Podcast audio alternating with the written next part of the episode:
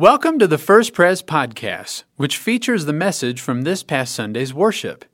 If you would like to worship with us in person, our services are Sunday mornings at 8:30, 9, 10, and 11 o'clock.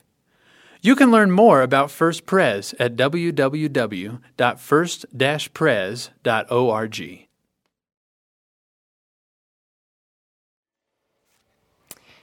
Amen. So, as I mentioned today, we finish our study of um, Thessalonians, First Thessalonians. We finish our embedded series, and alongside the Thessalonians over these past few weeks, who were a church that God had planted and embedded in that city um, for His sake and for theirs, we've also been looking at what it means for our church to be embedded and planted in the city of Colorado Springs for over the last 140 years. We've also been looking at where our lives, each of our lives, are embedded during, during the week throughout um, places where we live, work um, and where, we, um, where our neighborhoods are. So we're going to end today in chapter 4, where Paul gives um, instructions, finally, about how to live the Christian life. The message is simply this a life that pleases God is a life that's always growing. So open your Bibles, 1 Thessalonians chapter 4. Listen to the word of God. As for other matters, brothers and sisters, we instructed you how to live in order to please God, as in fact you are living. Now we ask you and urge you in the Lord Jesus to do this more and more, for you know what instructions we gave you by the authority of the Lord Jesus. It is God's will that you should be sanctified, that you should avoid sexual immorality, that each of you should learn to control your own body in a way that is holy and honorable not in passionate lust like the pagans who do not know God. And that in this matter, no one should wrong or take advantage of a brother or sister. The Lord will punish all those who commit such sins, as we told you and warned you before. For God did not call us to be impure, but to live a holy life. Therefore, anyone who rejects this instruction does not reject a human being, but God, the very God who gives you his Holy Spirit. Now, about your love for one another.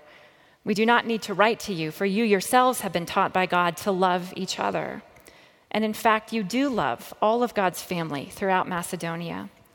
Yet we urge you, brothers and sisters, to do so more and more, and to make it your ambition to lead a quiet life. You should mind your own business, work with your hands, just as we told you, so that your daily life may win the respect of outsiders, and so that you will not be dependent on anybody. Let's pray. God, thank you for your word this morning. May it be planted deep in our souls um, where you might water it and nourish it, that fruit might come about in our lives. Lord, our hearts are open as we listen to you. Speak to us this morning. In the name of Jesus, we pray. Amen. Well, the dandelions in our yard this spring have been unrelenting. When I think of a growing process that is never ceasing, that is almost impossible to stop, I think about dandelions. And I really see it as my job to kill them, uproot them, defeat them. I'm not very patient with weed killer. Um, I dig them up. I want to see their roots and know that they're gone. And a little aside of this, our neighbors on both sides of our yard, um, of our house, are not as passionate as I am about this process. And so I am feeling like I am just constantly battling the blowing seeds of dandelions. Um, there's war in my yard, and I am on it. Several weekends ago, my daughters came out to help me with their little shovels, and it made me so proud. They understand that we have to be all in this together. Later that day, I talked to my mom and asked her what she did that day, and she said, I was digging up dandelions in my yard, and it all became clear to me. I don't remember her doing that growing up, but apparently this is the way of life in my family, and we pass it on generation by generation. This is our small contribution to the flourishing yard project in our neighborhoods. Paul says in his letter to the Thessalonians that the Christian life is one that's always growing. A relationship with God is one of abundance, he teaches. It's growing more and more. Sanctification is the process of growing more and more like Christ. This is our life. And when we're engaged with the life that God has given us, it's pleasing to God. He's pleased when we roll up our sleeves and dig in with Him. Your life is a garden shooting forth the life of Christ, and He calls us to work alongside Him. Paul has already commended the Thessalonians way back in chapter 1 that their faith is influencing the Macedonian world. It's ringing out even further for all to see. God is being faithful to what He has planted in them, to where He has planted them. And they're working hard alongside the gardener to participate in the flourishing life of their city. But let me get back to the dandelions for just a moment because I want to be clear here. Um, dandelions are weeds. You know this. So, the dandelion metaphor is not the picture I would use to illustrate the growing of our spiritual lives. But according to Paul, there are practices, habits, and ways of living that have to be ruthlessly dealt with in our lives so that real life, true life, can grow. Attending to our lives and the weeds in our lives that need to be rooted out. And in this passage, he's going to specifically talk about practices of the body. It's all part of the growing process. All of that together is the process of sanctification. And so we too work alongside the gardener learning the rhythms of true life together and individually, day by day, week by week, life by life. This is us. This is our life together. So, Paul begins this section of scripture with what I would call a mini parent teacher conference. He reminds the church that their goal is to live to please God. And at this point, he seems to be giving them an A in pursuing and pleasing God. We instructed you how to live in order to please God, as in fact you are living. And then he encourages them to keep living that way, to keep orienting their lives toward Christ. Live your whole life worthy of God, back in chapter 2. Keep going, keep running after the Lord. This past week, our kids started swim practice, and as many of you know, the Holtz summer activities are completely oriented around the pool. And our kids will work hard at swim practice. They will listen, they will follow instructions to please their coaches. Their coaches care about them, they know what it takes to become a good swimmer. But their coaches also care deeply about the kind of people their swimmers are becoming. And so they approach the swim team as a place where kids can grow in character, serving others, learning leadership skills. It's actually quite a remarkable program. The coaches will work with them on individual strokes, of course, and getting them fast and competitive, but they are oriented towards the whole of these young kids' lives. The truth is that God is interested in every part of your life. The Lord calls us to grow in godly attitudes, behaviors, and practices in our lives, and we are to respond wholeheartedly, spurred on and filled with the Holy Spirit, cultivating a life oriented toward Christ. Paul praises the Thessalonians for living this way, for seeking to please God in everything. Way to go, he says. Keep it up. Yes, you're on the right track. Now, as summer approaches here in Colorado, we are really given a moment by moment picture of the beauty of God's creation we should probably just pause and just be really grateful for the backdrop that we get to live our lives in. The trees are sprouting, leaves, the flowers are blooming, it's warming up, the mountains look gorgeous. Creation awakens, and we get a front row seat in this beautiful, beautiful place. And what we see externally around us, I want to suggest, is a metaphor illustrating the creative and vibrant life that God is calling us into. That is what He is doing in you, wanting to create vibrant and flourishing life in your life and in our life together. Each budding tree and blooming flower speaks to God's pleasure in His creation. He wants us to grow and flourish like the oak tree and the lilac. So here's the thing before you try to please God, you need to know that God is pleased with you. God is pleased with you. He loves you. He created you. He wants nothing more than for you to live fully into the life that He has given you in Jesus Christ. And just like in a garden, parts of your life will flourish. Some parts will be pruned. Some things will be rooted right out, which can be painful. But in our lives, God brings beauty and growth opportunity for sacrifice and forgiveness. He helps us build relationships that flourish and cultivate new patterns in our life that honor God and honor neighbor. As God's word takes deep root in our lives, we begin to grow. A life that pleases God is a life that is always growing. Paul then turns to matters of the body. He wants to remind the Thessalonians that while they are wholeheartedly pursuing the Lord, that there is a culture still swirling around them that threatens to pull them off course. His writing doesn't seem to indicate that they're having any particular problem with this, but when one is embedded in a place, it's good to keep eyes wide open to the surrounding forces. Paul reminds them that a life that pleases God is a holy life. Martin Luther, Luther wrote quite a bit about living our lives in praise of God. He also wrote about the desire in our lives that as we pursue the Lord, we begin to understand and want to align our bodies um, with what God is doing in our lives, that they too might live in praise of God. The sanctification process, as you know, is not just about soul and spirit. The sanctification process is about our whole selves, the whole of us, including our bodies, coming into alignment with Christ. And so, accordingly, in verses 3 through 8, right in the middle of our passage, Paul exhorts the Thessalonians to avoid sexual immorality in verse 3, to learn to control your body in verse 4, and to not wrong or ever take advantage of a brother or sister in verse 6. Part of our sanctification process is avoiding sexual immorality. Porneia is the Greek word from which we get our word pornography. It means sexual pursuits apart from the covenant of marriage.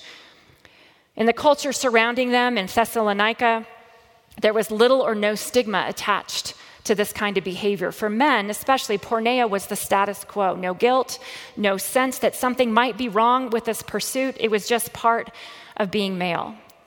F.F. Bruce said of this cultural value that a man might have a mistress who could provide him intellectual companionship. The institution of slavery made it easy for him to have a concubine. Casual gratification was readily available from a prostitute. And the function of a wife was to manage house, his household affairs and to be the mother of his legitimate children and heirs. That was just normal in that culture. And Paul says, no. This is not what God intended.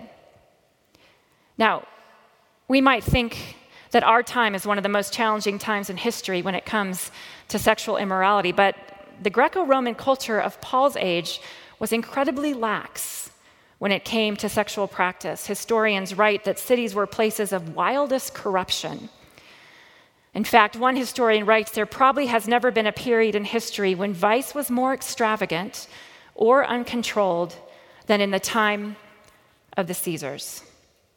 The word that Paul uses here in verse 3 that's translated avoid is a very strong word. Cut off, abstain, separate from. This is not a command of moderation, but of complete avoidance. This is the dandelion dilemma. Root out these practices, or they will keep showing up and do immense damage in your life. Scripture teaches us, as you know, that our bodies are gifts from the Lord. Our bodies are how we experience life, relationship with God and others, serving others, giving birth, doing work, loving. But our bodies are not the entirety of who we are. They are not to control us. We are not simply a bundle of physical impulses needing gratification. As people created in the image of God, we are much more than that. Paul writes that we are to learn to control our bodies in ways that are holy and honorable. Paul raises up the dignity of each person, saying that no one who is in relationship with God should ever take advantage of a brother or sister sexually, ever. Sexual, or, sexual immorality damages people. Porneia degrades, uses, and destroys another. When one's life is oriented around porneia or around the appetites of the body, destruction inevitably follows. Paul's instructions flow from the God given dignity of male and female. Learn to control your bodies, Paul writes to bring them into alignment with God's purposes. And as we mature in Christ, learning to control our bodies, we discover that there are much more life giving pursuits for the body. And if you have any more questions on that passage, make an appointment with Tim and ask him. I thanked him for giving me this passage to preach on. So let's move on to verse 9. Paul writes, Now about your love for one another. Love. A life that pleases God moves towards others in love and service, building up the body. While porneia disintegrates a person's life, pulling it apart, diminishing and breaking its humanity, and moves a person towards isolation, shame, and retreat, even death. In the community of Christ, that is not so. In community, the love of the believers catches the broken, lifts them up, and in the community of Christ's love, our damaged humanity begins to show signs of life and wholeness once more. The antidote to porneia is participation in loving Christ centered community. The word here is Philadelphia translated brotherly love. And the contrast couldn't be more clear between these two. While Porneia tears apart, takes advantage, and dehumanizes, Philadelphia brings together, lifts up the other, restores, and redeems damaged relationships. Human beings flourish when they're surrounded by love and encouragement. Paul says the Thessalonians exhibit such love, and again, he urges them to love one another more and more. A life that pleases God loves others well. The love of God moves us to the love of others. Jesus told his disciples that the world will know that they are his disciples by their love for one another. Which means that the quality of our love right here in this room is a radical catalyst for the world's ability to see God more clearly. Think of the person sitting on your right, the person on your left. These people are God's gift to you, whether you know them or not. And moving towards them with love, with the love of Christ, changes the world. Let's think about it practically. This church is big. This service includes a lot of people. But where during your week does big church become small for you? Where are you learning to love the brothers and sisters? On the map of your weekly life, where is your Philadelphia? Who are the people you meet with regularly in a small community or a small group, perhaps a spiritual friendship? One or two who know you well, a place where Dietrich Bonhoeffer says, We are speaking the gospel to one another. Keep going, keep growing. Love the community of Christ well. And finally, we end with these verses, verse 11 and 12. Paul encourages them to make it your ambition to lead a quiet life. You should mind your own business, work with your hands, just as we told you, so that your daily life may win the respect of outsiders and so that you will not be dependent on anybody. Writer and spiritual director Ruth Haley Barton is well known for her illustration of the jar of river water. She says, Your life is like a jar of river water, all stirred up. And what we need is to stop and be still and to let the sediment and the dirt and the rocks sift down to the bottom. When we don't take time to be still, our lives are cloudy, full of debris, hard to see. Take a deep breath. She says, Be still. Let your life settle so that you can see your life clearly. A life that pleases God is a quiet life. Paul writes, Make it your ambition to lead a quiet life. Another way to say that is strive with all your might to be still. Aspire to live quietly. Make it your ambition to be at peace. A life that pleases God is a quiet or a quieted life. And here it's not so much the command to stop talking or take up residence in a monastery or a verse that all of us introverts have longed to find, affirming that introverts really are morally superior. But the direction of this command leans towards a quietness of soul an inner stillness, an understanding of purpose that brings peace and perspective. It's, it's knowing why you do what you do. The command refers to an inner strength that flows into your daily tasks and responsibilities. It's not so much do less or talk less, although that may be the application that you have, but a call to cultivate a stillness deep inside so that you might have a sense of purpose in all that you do. It's not necessarily a call to look at your schedule and start cutting things out, although that may be the result but to know why you're doing what you're doing. What is God's call on your life? And how does that flow throughout your daily tasks? Only a still heart can answer that question. It is possible to be very active for the Lord and be at peace. Paul writes about the importance of work. God has given you work to do, you should do it. Paul continues, you should mind your own business or attend to your own affairs. Don't have your hands in everybody else's business. Know God's direction in your life. Peace, direction, and the purpose of our work come from a cultivated stillness before the Lord and listening for the word of God in our lives. And then he says, such a life wins the respect of outsiders. Wow. How are you cultivating stillness in your soul? As we move into summer, this is a great time to look at your schedule and find that space for God. Where will that be?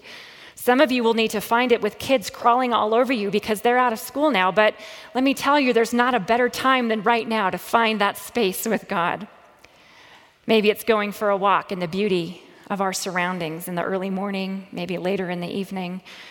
Wherever you carve it out, find space to be still before the Lord and then maybe take another step to let someone know in your community what you've chosen so they can help you stick with it. And then when you come back next week, all summer, we're going to be digging into what a soul needs.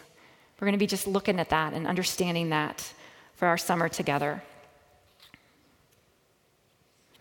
So let me end with this.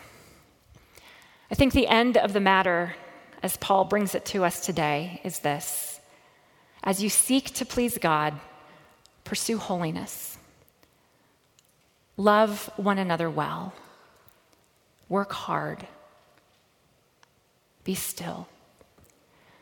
The Christian life, if we want to grow, requires intentional cultivation of relationships, intentional cultivation of godly habits, and attentiveness to the Spirit in our lives.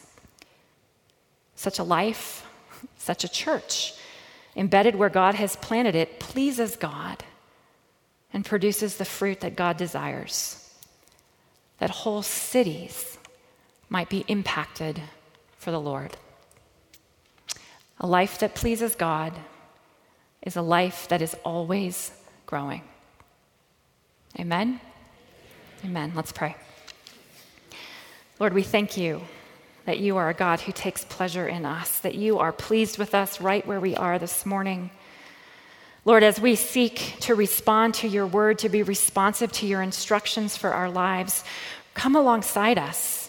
Help us to dig in with the help of the Holy Spirit that we might live the life that you've called us, each of us, to live, and that we as a church might be embedded deeply in Colorado Springs, that people might see and know that you are here and that you love this city, that you love them.